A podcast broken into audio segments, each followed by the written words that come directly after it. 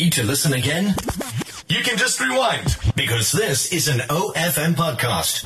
OFM, the sound of your life. Gone again and struck even better.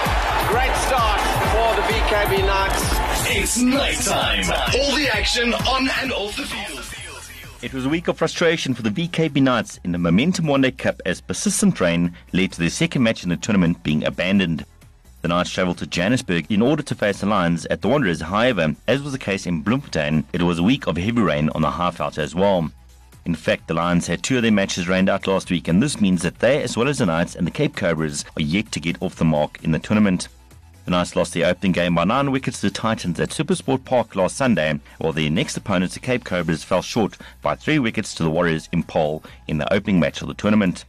The Knights captain Pite van Biljon says while travelling and spending times in the hotels is not all as cracked up to be, it has afforded the team to reflect on what went wrong against Titans. A little bit frustrating week for us, but as you say, um, we had a, a, bit of time to reflect and get our things in order for the next game, which is the Cobras at home. I see the Cobras have also lost their first game, so I think both teams would like to get off the mark in this competition. Yeah, so it should be a good game. Hopefully, we can get a good crowd to support the boys.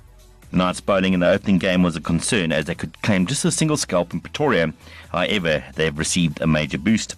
As from this week, the former Proteas fast bowler Marchant de Lange is back in the Knights setup and he'll no doubt fill in for Duan Olivier, who is still on national duty for the second and final test against Sri Lanka. While the youngster Gerald Coetzee is in the Knights setup and is expected to get game time later, he is currently in India for the national under 19 teams tour of the subcontinent. Furthermore, the Knights have received another boost in the batting department with Andries Gous back in the side after he did not make the trip to Johannesburg. This was due to him being at his wife's side for the birth of their firstborn. A huge congratulations goes out to the young Gous family.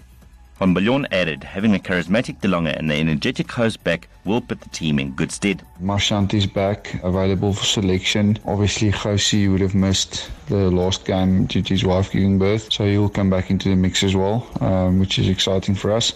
It should be a good game. I think uh, the Cobras got quite a young team, same as us. We've got quite a young team, and, and should be a good game. The Knights face the Cape Cobras today at the Mangaung Oval in Bloemfontein, so get down and support the boys.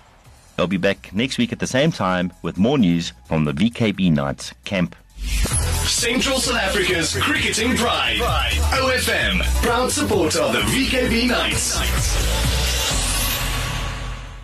Hope you enjoyed that. OFM, the sound of your life.